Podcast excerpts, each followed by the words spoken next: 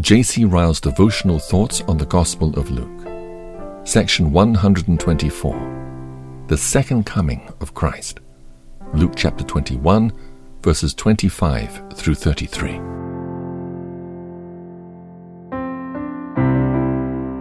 And there shall be signs in the sun, and in the moon, and in the stars, and upon the earth distress of nations with perplexity, the sea and the waves roaring men's hearts failing them for fear and for looking after those things which are coming on the earth.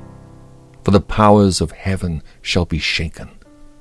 And then shall they see the Son of Man coming in a cloud with power and great glory. And when these things begin to come to pass, then look up and lift up your heads, for your redemption draws near. And he spoke to them a parable Behold the fig tree and all the trees. When they now shoot forth, you see and know of your own selves that summer is now near at hand. So likewise you, when you see these things come to pass, know you that the kingdom of God is near at hand. Truly I say unto you, this generation shall not pass away till all be fulfilled. Heaven and earth shall pass away, but my words shall not pass away.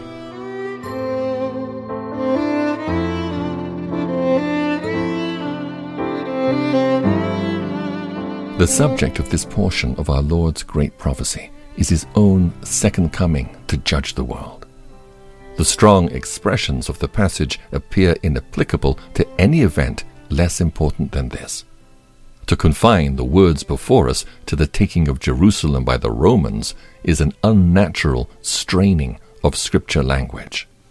We see, firstly, in this passage, how terrible will be the circumstances accompanying the second coming of Christ. Our Lord tells us that there will be signs in the sun, moon, and stars.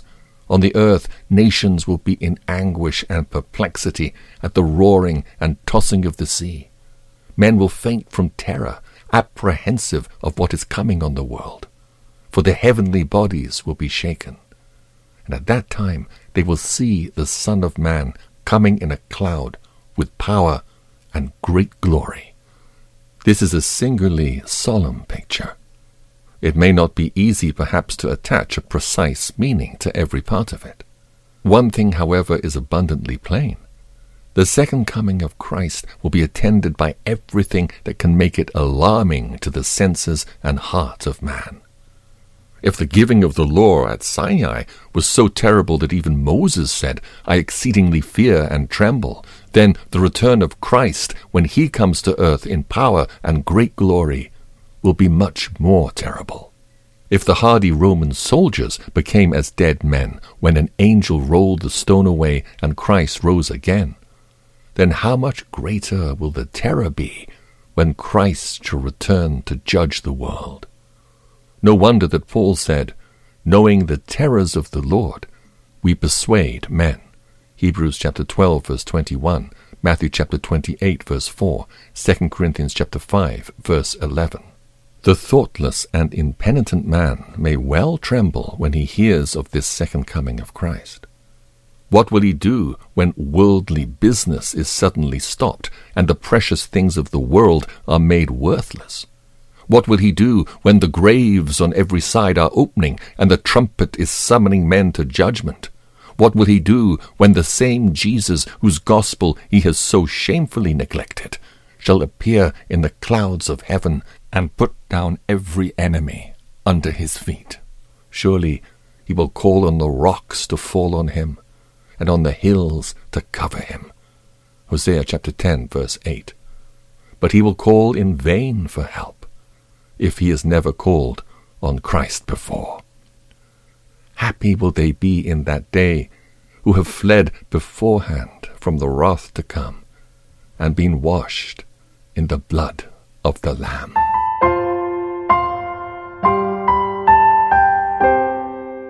We see, secondly, in this passage, how complete will be the security of true Christians at the second coming of Christ. We read that our Lord said to his disciples, When these things begin to come to pass, then look up, lift up your heads, for your redemption draws near. However terrible the signs of Christ's second coming may be to the impenitent, they need not strike terror into the heart of the true believer. They ought rather to fill him with joy. They ought to remind him that his complete deliverance from sin, the world, and the devil is close at hand, and that he shall soon bid an eternal farewell to sickness, sorrow, death, and temptation.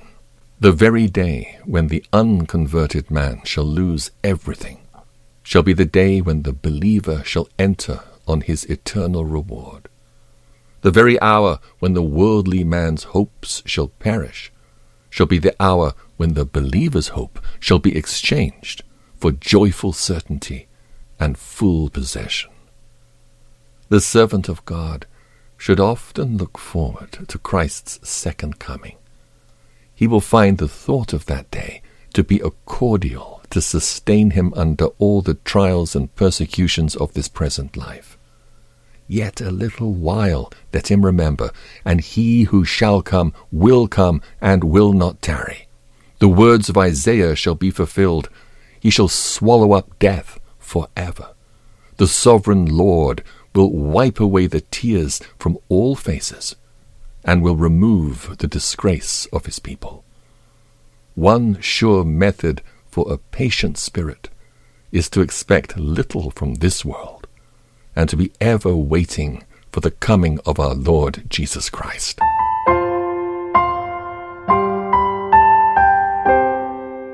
We see, thirdly, in this passage, how needful it is to watch the signs of the times in the prospect of the second coming of Christ. Our Lord teaches this by a parable. Behold the fig tree and all the trees. When they sprout leaves, you can see for yourselves and know that summer is near.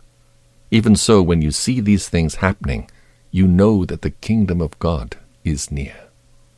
The disciples ignorantly supposed that Messiah's kingdom would be ushered in by universal peace.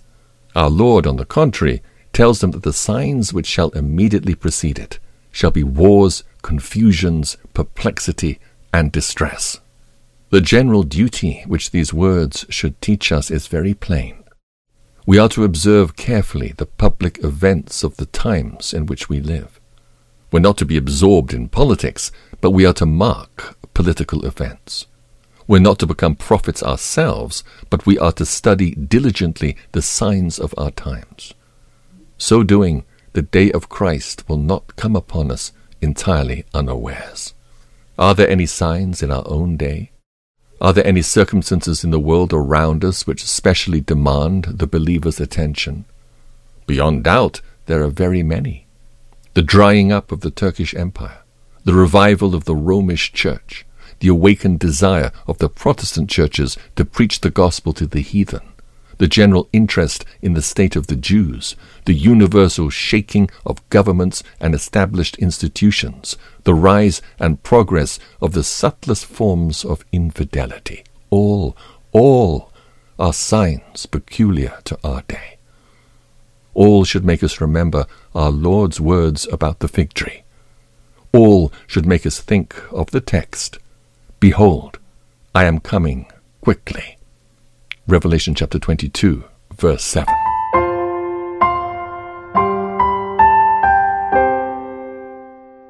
We see, lastly, in this passage, how certain it is that all our Lord's predictions about the second coming will be fulfilled. Our Lord speaks as if he foresaw the unbelief and incredulity of man on this mighty subject.